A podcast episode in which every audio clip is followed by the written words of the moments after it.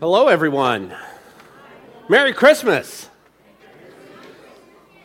Hey, it's close enough. We're going to start saying it. So, um, Dustin earlier said that he goes, um, I never talk to myself. It's true, I never hear him talking to himself. I have been heard many times talking to myself in the office and everything, and it's because I need expert advice. Oh, boo. So, all right. How y'all doing? You ready for this? The season, I mean, and, and everything?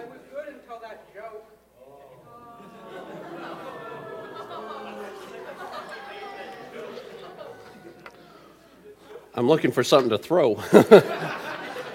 so, anonymous poet once wrote A baby born in Bethlehem, his hands soft and gently curled but held within their dimpled grasp the hope of the entire world. You ever notice how babies just grab people's attention? We just love them. Have you ever noticed that when famous people have a baby that the world goes crazy?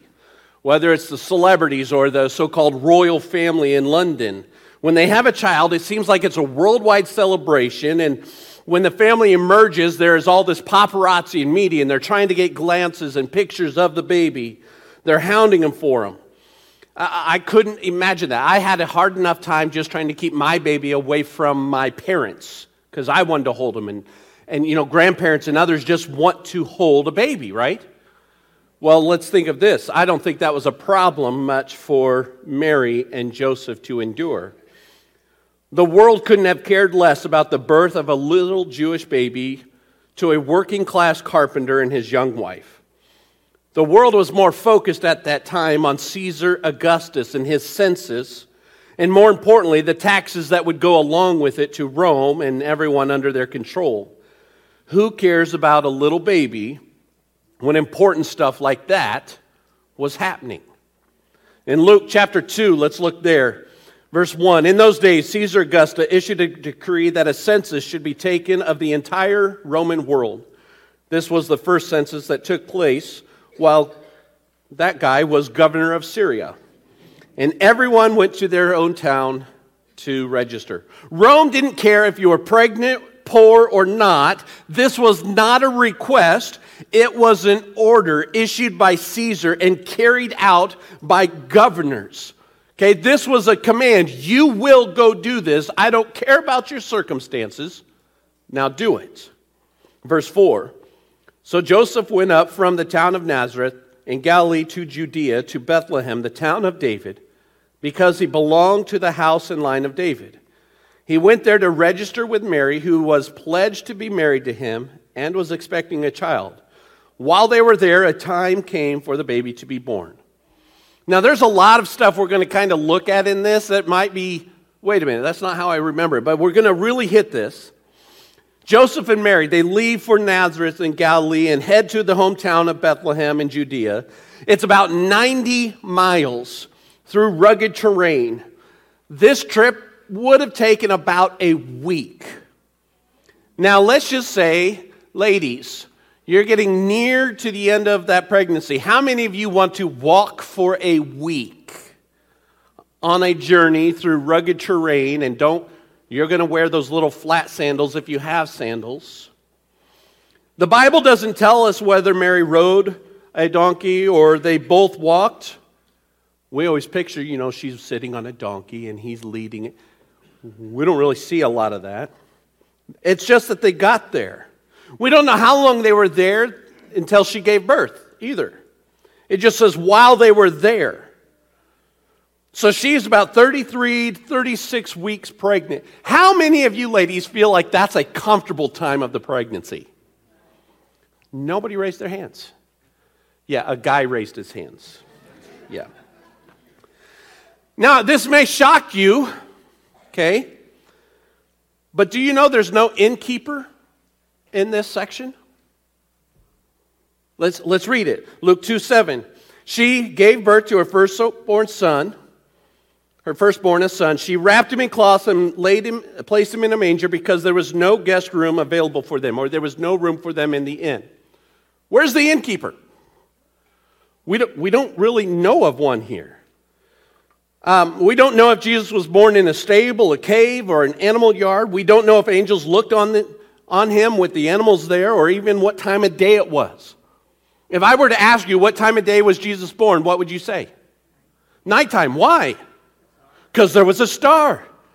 Except the star shone day and night, scripture says. Oh, so he could be born. We've got a lot of traditions that we think, don't we? Okay? We know there was no room available for them because everybody went home for the census. People were renting out everything. They were renting out their own living rooms to make some money at this point.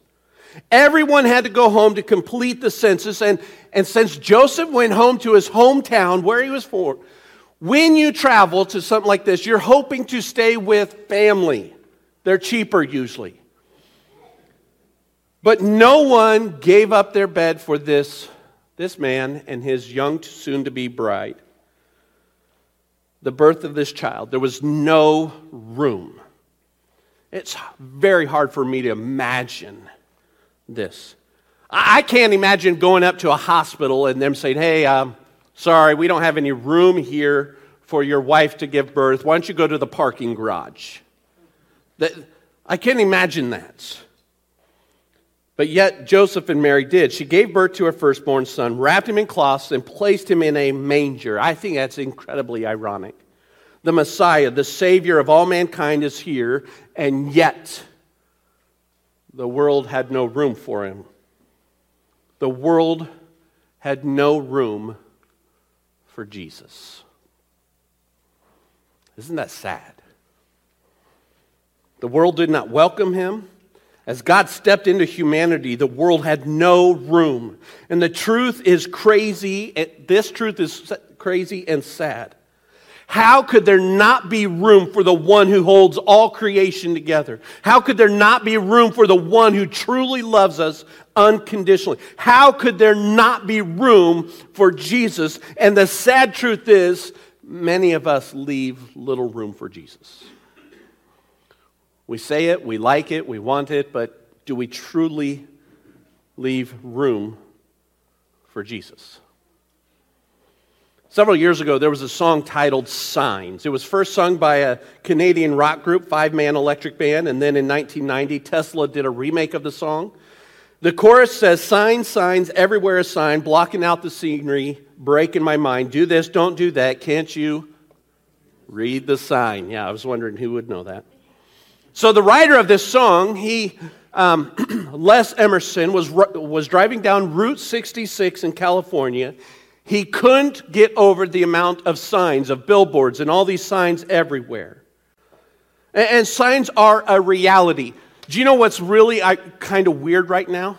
You go north on 1, 101, and get into Butler, and what sign is not at the intersection? A block road. It's, it's done. Finally, we're waiting for these signs to go away, aren't we, in this intersection? Signs aren't the thing, they're just telling information about the thing. They're telling us what's coming, whether it's a stop, road work, dead end. You see the sign and know later on that is coming. It would be hilarious if they put a speed bump sign after the bump. What would you? Oh, yeah, I already know that's what it is. Okay? So it's always beforehand. Signs deliver information about what's coming up. You can choose to ignore them, but that doesn't change the truth of the sign. The shepherds were told about a sign, a very specific sign. Verse 11 Today in the town of David, a Savior has been born to you. He is the Messiah, the Lord. This will be a sign to you. You'll find a baby wrapped in cloths and lying in a manger. The sign, the manger, isn't the reality. The sign pointed the shepherds to the reality. They were looking for a manger that was occupied, not just any manger. They were looking for a sign that would say, This is the one. The reality wasn't the manger, but who was in the manger. Now, how did the angel describe Jesus? Called him a Savior, the Messiah, the Lord. Those three titles there. So after they were told this, what did the shepherds do?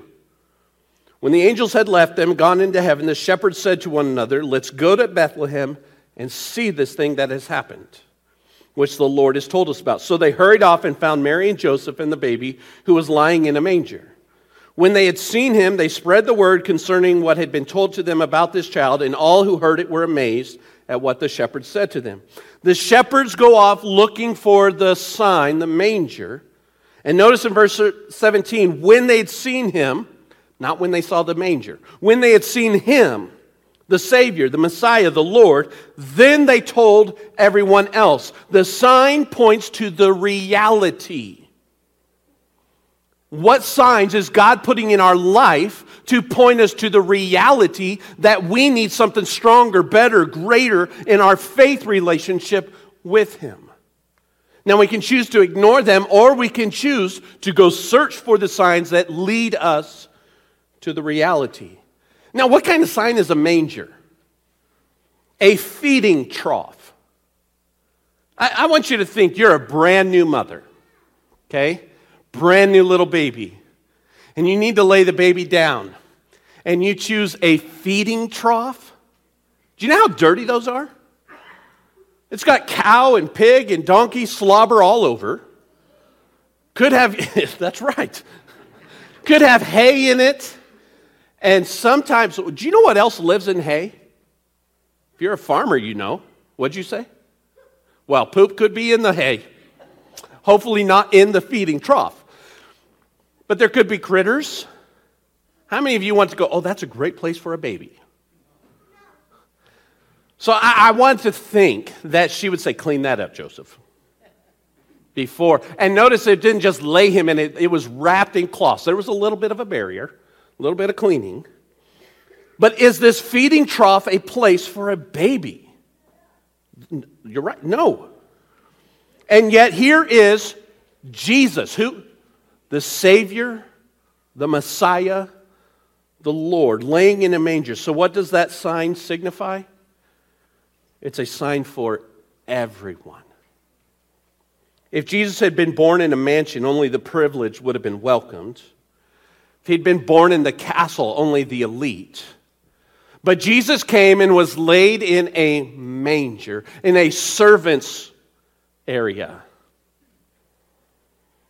God gave a sign of a manger, a simple wooden object that would hold the perfect Son of God as a sign for anyone and everyone to come to him. And the real meaning of Christmas is found in God's plan to save mankind from their sins. It's a sign of everybody to come to Jesus. The manger was not the reality, it was a sign. Not only does Christmas involve the manger story, but Christmas ultimately points to the cross. Another sign, a wooden object that would hold Mary's newborn lamb, this one wooden object would hold the perfect Lamb of God, dying to take away the sins of the world. The real meaning of Christmas is the miraculous story of God's plan to rescue you and I by becoming, Jesus came to become one of us. And, and the angel said, This is a story of good news with great joy for everyone probably didn't seem like good news immediately to the shepherds, even though they were amazed at all they'd seen and heard.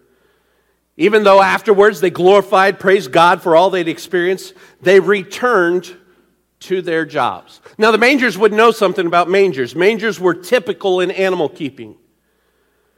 And I wonder, as I was reading this, how many of those shepherds were still around 33 years later? How many of them remembered going and finding the sign that led them to the reality, and now they are seeing a different sign? Somebody else laying on a wooden cross. Sometimes Christmas doesn't seem like good news. We just need to know that. Christmas doesn't seem like good news and great joy for everyone. The person experiencing their first Christmas without a loved one Christmas doesn't seem good for them. The financially strapped parents trying to figure out how to pay the bills and afford gifts. People are struggling with illness, sicknesses. Those who are battling addictions. Christmas doesn't always seem like good news.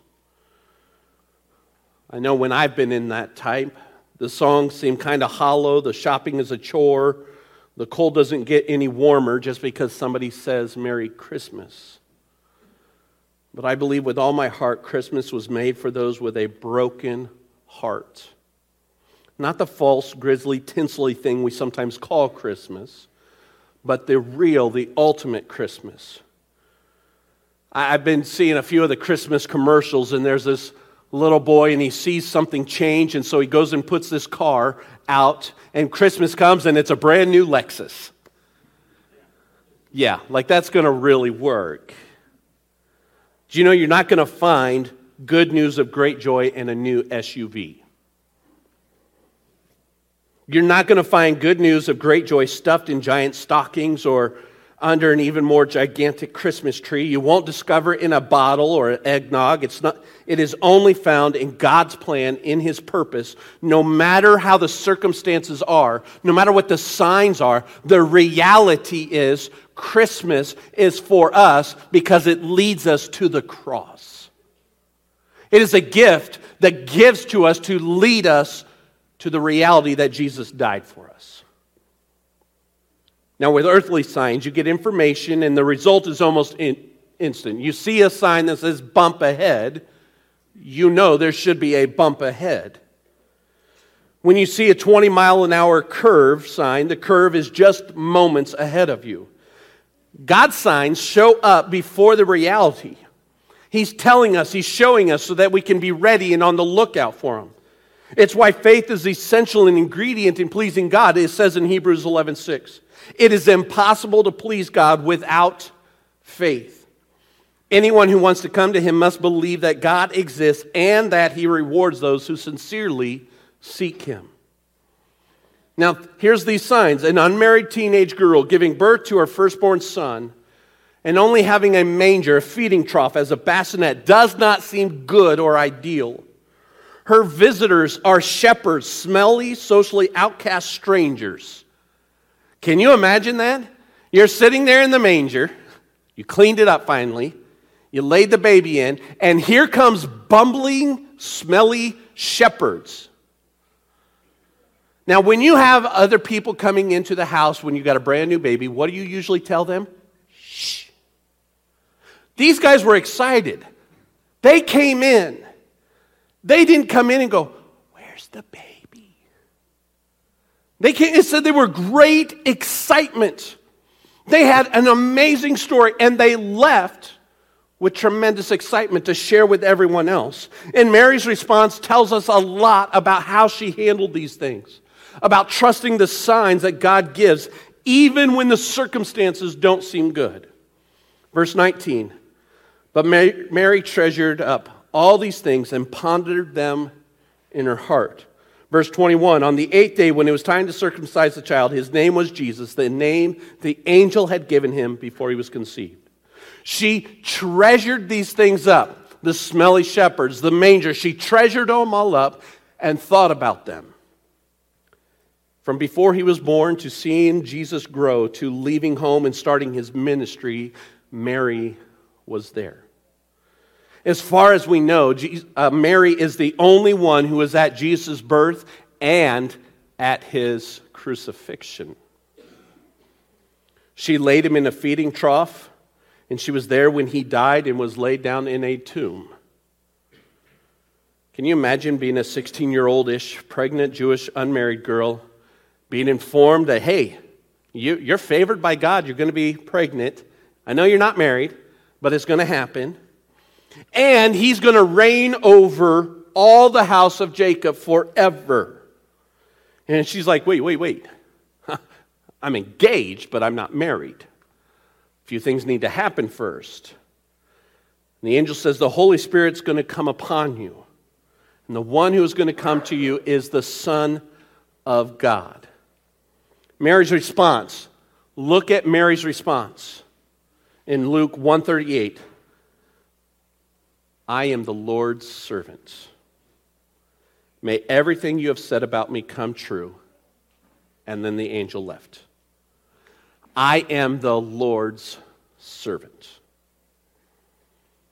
Mary, Mary was nearly divorced, forced to become an immigrant in her teens, gave birth in a foreign town, laid that baby in a feeding trough, and she says, I am the Lord's servant. Several years later, Mary would witness the, her firstborn's gruesome execution. She would have been in her late 40s, early 50s when she stood at the foot of the cross and she watches her beloved oldest son arrested, beaten, tortured, and displayed for the world to see, nailed to a cross as a common criminal. From on the cross, Mary sees Jesus and, and he talks to her, so we know she got up close. Her son, who was deserted by his brothers, his earthly brothers, who mocked his messianic pretensions. Jesus spoke to his mom and to his best friend, John, and he says, Mom, John will take care of you. John, this is your mom. Please take care of her. If you ever wonder if God can bring good out of something bad, think of Mary. She had all the circumstances, all the signs that said it's going to be a rough and bad life. And yet, the reality, the Savior, the Messiah, the Lord was given to her, and her reality became something extraordinary. From the manger to the cross, she knew Jesus was the Savior of the world, the glue that holds all creation together. Colossians 1 19 and 20. For God in his fullness was pleased to live in Christ, and through him, God reconciled everything to himself. He made peace with everything in heaven and on earth by means of Christ's blood, not on the manger, but on the cross. Do you realize and remember that once we were all alienated from God? We were separated. But God loved us so much, He couldn't leave us that way. Instead, God sent real signs to give us hope. And those signs pointed to the reality that we need a Savior, a Messiah. We need a Lord. Christmas is about God coming to be one of us, to reconcile, to redeem us, to, re, to unite us with Him and each other. We can't just end today looking at the manger and the cross because those, are, those were signs that pointed to the reality, and I, I want to look just a little bit past that to see what the reality was. The last mention of Mary, Jesus' earthly mother, is after his resurrection. She's present with the disciples. But look and listen to who's here. Acts 1 13 and 14. When they arrived, they went upstairs to the house where they were staying. Here are the names of those who were present Peter, John, James, Andrew, Philip, Thomas, Bartholomew, Matthew, James, son of Alphaeus, Simon the Zealot, and Judas, son of James. They all met together and were constantly united in prayer, along with Mary, the mother of Jesus, several other women, and who? The brothers of Jesus. Everyone is praying together, it says, including Mary, but not just the disciples here, not just the followers, but here we see Jesus' earthly brothers have come to believe in Jesus as the Savior, the Messiah, the Lord. The whole family is here to celebrate together. As you grow up, Christmases change. When we were little, what did we want? We wanted all the magic and the, and the joy and the food and the presents. And it was just a, a great time. Christmases are very different for me now that I'm older. There are people absent, chairs that are empty. Now, being with those I love gives me so much joy. When the boys come, out, we were just talking about this. I was sharing it with someone else. The boys came, are coming home for Christmas. Do you know what that means? double or triple grocery bills. that was him, yeah. Being with my family is a big deal. I can't imagine the faith that it takes that it takes from trusting God as a virgin to lay your son in a manger to see him grow in wisdom, stature, and then to be nailed on a cross. To have your other children mock and berate him. And then everything changed. The cross is the sign that brought the family back together. Now, I want to explain some of this. The hope of Christ started in the manger, displayed on the cross, poured out to each one of us. While the cross of Christ will not always bring our earthly families together, it brings us back to the family we are meant to be with God the Father. That's what I mean by that. The cross of Christ brings the real family back together. We all, many of us, have some family, earthly family members that are not with us or with Christ. So bad, want to have that reunited with Him. And it all comes back to this a baby is born in Bethlehem, his hands soft and gently curled, but held within their dimpled grasp was the hope of the entire world. Do you know why he was able to hold hope? Because he was willing to take the nails in his hands. He was willing to hold that so that I could hold the hand of God. Hope was given to all those who accept Jesus as their Savior, the Messiah, and Lord. And Christmas is full of signs like this. Signs are not the reality, signs are just there to help us know we're almost there. The reality is, we're living in a dark and desperate world, a world full of deceit, evil, and death. But God gave us signs, signs to point to the reality that we need something more, and God is that hope. There's a lot of people who are feeling hopeless right now